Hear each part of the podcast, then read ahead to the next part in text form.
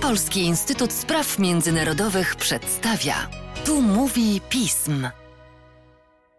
Tu mówi pism. Przy mikrofonie Mateusz Józwiak, a wraz ze mną Łukasz Maślanka, analityk oraz ekspert Polskiego Instytutu Spraw Międzynarodowych do spraw Francji. Cześć Łukaszu, dzień dobry Państwu. Cześć. Szanowni Państwo, blisko od roku rozmawiamy w ramach naszych podcastów o kwestii związanej z reakcją poszczególnych państw na wojnę na Ukrainie. Omawialiśmy stanowisko Niemiec, Stanów Zjednoczonych, czołowych graczy związanych z bezpieczeństwem i obronnością, reakcje państw, które sprzyjają Rosji, ale także przede wszystkim jej oponentów.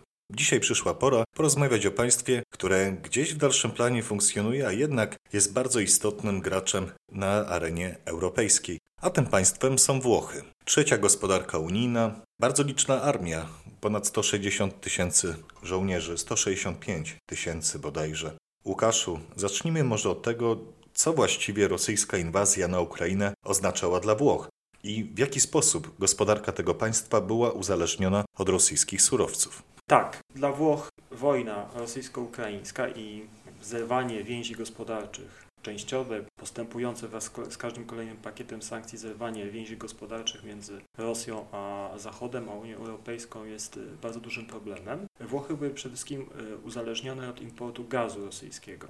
E, rosyjski gaz zużywany był do produkcji energii elektrycznej w Włoszech. Prawie 40% produkowanej we Włoszech energii elektrycznej pochodzi z gazu. Jest to efekt wyborów poczynionych przez włoskich polityków, włoskie społeczeństwo w ciągu ostatnich 30 lat. Po katastrofie w Czarnobylu Włochy odeszły od e, użytkowania energii e, atomowej. Zostały zamknięte trzy elektrownie atomowe i porzucono budowę czwartej. Przerzucono się głównie na energię uzyskiwaną z węgla i z mazutu, oleju, a następnie ze względu na wymagania e, ekologiczne coraz bardziej przenoszono, przenoszono produkcję energii zaczęto produkować energię e, elektryczną z gazu. W dodatku rozwój energii odnawialnych, do których e, rozwoju we Włoszech są dobre warunki ze względu na, na fakt to, że są obszary, gdzie jest dużo wiatru, jak i to, że jest dość duże nasłonecznienie nie przebiega tak szybko, jak można by się tego spodziewać, ze względu na silne sprzeciwy społeczności lokalnych, które obawiają się spadku cen ziemi, obawiają się tego, że ziemie przeznaczone pod uprawę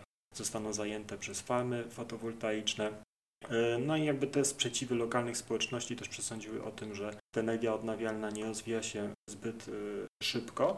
Kolejny aspekt to jest włoski przemysł, który również e, pochłania około 20% sprowadzanego przez Włochy gazu. No i ostatni aspekt, gospodarstwa domowe, które również są dość silnie zgazyfikowane. Mm, w związku z tym wszelkie wahania cen gazu mają poważne skutki dla nastrojów opinii, opinii publicznej. Oprócz tego Włochy są potęgą eksportową. Eksport y, włoski stanowi y, około 1 czwartej włoskiego PKB.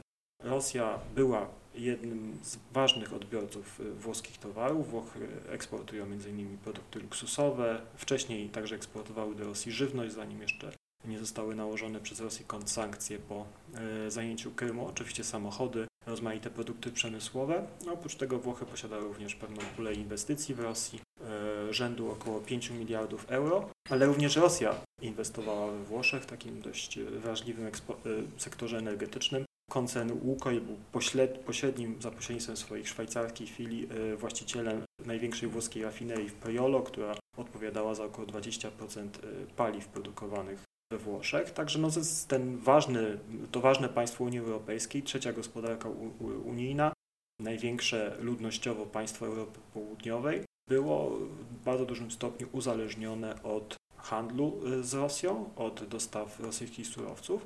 I także nastroje opinii publicznej we Włoszech były dość silnie prorosyjskie. Mm, również Rosja dość skutecznie prowadziła tam rozmaite działania propagandowe, które sprawiały, że zarówno społeczeństwo, jak i spora część y, klasy politycznej była nastawiona prorosyjsko. Łukaszu, bardzo się cieszę, że poruszyłeś trochę aspekt społeczny. Już odbiegając od kwestii gospodarczych, zwróćmy się właśnie ku niemu. Jak na wojnę rosyjsko-ukraińską reagują Włosi, ich partie polityczne, ale także środowiska społeczne, w tym opiniotwórcze? Tutaj widać dość wyraźne różnice. Jeżeli porównamy badania opinii publicznej w Niemczech, we Francji, we Włoszech, to widać wyraźnie, że we Włoszech odsetek badanych sprzyjających Ukrainie jest najsłabszy.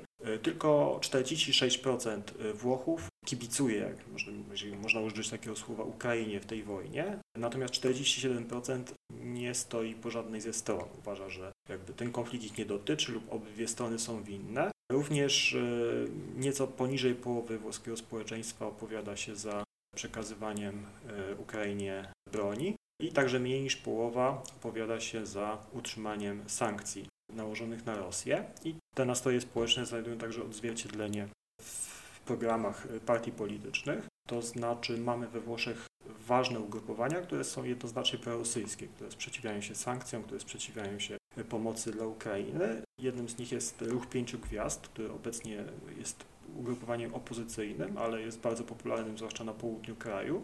Były premier Giuseppe Conte, który jest szefem tego ugrupowania, jednoznacznie zajmuje stanowisko prorosyjskie, ale także wewnątrz obecnej prawicowej koalicji są ugrupowania, które można uznać za sprzyjające Rosji. To przede wszystkim Liga Matteo Salviniego, e, ale także zdecydowanie bardziej mainstreamowa partia e, Silvio Berlusconiego, Forza Italia, naprzód Włochy.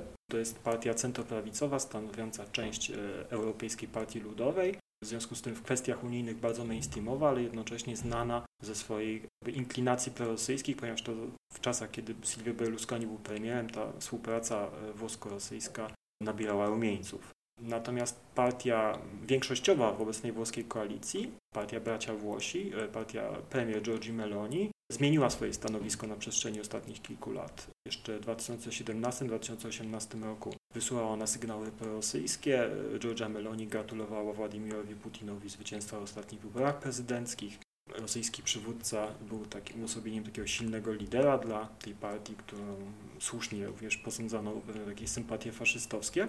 Wszystko zmieniło się paradoksalnie w czasach prezydentury Donalda Trumpa, który też jest posądzany o sympatie prorosyjskie, ale jego przedstawiciele no, zdołali we Włoszech e, tak bardzo silnie się zakotwiczyć, nawiązać kontakty z tamtejszymi środowiskami prawicowymi i to sprawiło, że właśnie ta partia bracia Włosi, która na przestrzeni ostatnich lat nabierała na znaczeniu, stała się no, zdecydowanie proamerykańska, z tym, że zaprzyjaźniona głównie z amerykańską prawicą, skrajną prawicą, no i tak by sprawiło, że paradoksalnie, chociaż ta prawica amerykańska też często jest prorosyjska, stała się partia Georgii e, Meloni mniej, e, mniej prorosyjska. Bo, bo tym czynnikiem, który we Włoszech jest również bardzo istotny i który jakby łagodzi wymowę tej prorosyjskości jest to, że dla Włoch bardzo istotnym elementem jej polityki międzynarodowej, polityki zagranicznej jest sojusz ze Stanami Zjednoczonymi. Zawsze, kiedy Rosja, kiedy Włochy myślą o swoich interesach gospodarczych, o tym, że warto by powrócić do handlu z Rosją, to jednak to taką ostateczną instancją jest e, myśl o tym, w jaki sposób e, może to zaszkodzić naszym stosunkom ze Stanami Zjednoczonymi. Trzeba pamiętać o tym, że Włochy po II wojnie światowej, podobnie jak Niemcy, były państwem pokonanym. W związku z tym, podobnie jak Niemcy, stały się dla Stanów Zjednoczonych takim bardzo ważnym punktem odniesienia w polityce europejskiej. Wystarczy chociażby spojrzeć na liczbę żołnierzy amerykańskich. Włochy po Niemczech są takim drugim, y, najważniejszym w Europie ośrodkiem stacjonowania żołnierzy amerykańskich, więc to również odgrywa e, ważną rolę. Wspomniałeś o pewnej zmianie postawy w stosunku do Ukrainy, jeżeli chodzi o kwestię rządu Giorgi Meloni. Ta postawa również różni się od tego, co reprezentował rząd Dragiego. I tu nasuwa się pytanie, pytanie, które będzie naszym podsumowaniem, czego możemy się spodziewać w najbliższym czasie. Mario Draghi był autorem e, polityki poprzedniego rządu i był popierany przez prawie wszystkie ugrupowania polityczne, poza właśnie ugrupowaniem Giorgi Meloni. Ale w sprawach pomocy dla Ukrainy partia Meloni była większym sojusznikiem dla Draghiego niż niektórzy członkowie jego koalicji, chociażby tacy jak Ruch Pięciu Gwiazd. E, no, to, co udało się dokonać Draghiemu, to przede wszystkim podjąć pewne kroki w kierunku uniezależnienia Włoch od rosyjskich surowców. No, stało się to przede wszystkim poprzez odnowienie jakby kontaktu z Algierią, zabezpieczenie e, dostaw gazu także z Libii, z Azerbejdżanu za pomocą nowego gazociągu pomijającego Rosję, przebiegającego pod Morzem Adriatyckim, ale także Draghi szukał gazu dla Włoch w Afryce. Również Mario Draghi popierał sankcje nałożone, nakładane na Rosję, w tym także był autorem pomysłu nałożenia sankcji na włoskie rezerwy walutowe. I w trakcie rządów Dragiego zaakceptowano pięć pakietów pomocy wojskowej. One nie były specjalnie wysokie w porównaniu do tego, co wysyłali inni sojusznicy, ale no, udawało się jakby zgromadzić w włoskim parlamencie większość co do tych pakietów wojskowych. No niestety od momentu dojścia do władzy nowej koalicji kwestia kolejnego pakietu pomocy dla Ukrainy się opóźnia. Udało się co prawda przedłużyć obowiązujący dekret pozwalający na dostawy broni, ale do tej pory nie osiągnięto porozumienia co do szóstego pakietu pomocy. Zdołał on zgromadzić większość w Senacie, ale Izba Deputowanych ma się nad nim pochylić dopiero w tym tygodniu. To spotkanie w Ramstein miało być takim punktem przełomowym, który doprowadziłby wreszcie do uchwalenia tego nowego pakietu pomocy. Nieoficjalnie wiemy, że Liga Matteo Salviniego była tą partią, która opóźniała przyjęcie nowego pakietu pomocy wojskowej dla Ukrainy i także partia Berlusconiego nie była jakimś wielkim entuzjastą, ale no,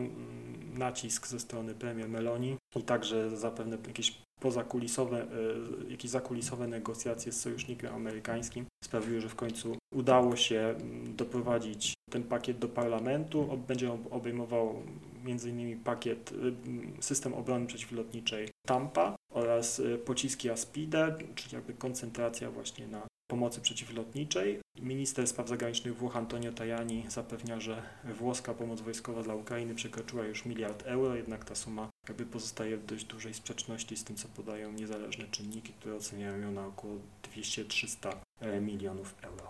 Szanowni Państwo, o tym jak dalej będzie rozwijała się kwestia zaangażowania reakcji i działania Włoch na kwestie związane e, z różnymi płaszczyznami wojny na Ukrainie, tymi gospodarczymi, politycznymi, zaangażowania, też w kwestiach związanych z wpływem na sytuację wewnętrzną. O tym przyjdzie nam jeszcze mówić w ramach naszych podcastów. A tymczasem bardzo serdecznie dziękuję Ci, Łukaszu, za dzisiejsze nagranie. Dziękuję. Państwa zaś zachęcam do śledzenia naszej strony internetowej, czytania najnowszych biuletynów i komentarzy, śledzenia mediów społecznościowych, także naszego kanału na YouTube. Ja dziękuję Państwu za uwagę i do usłyszenia.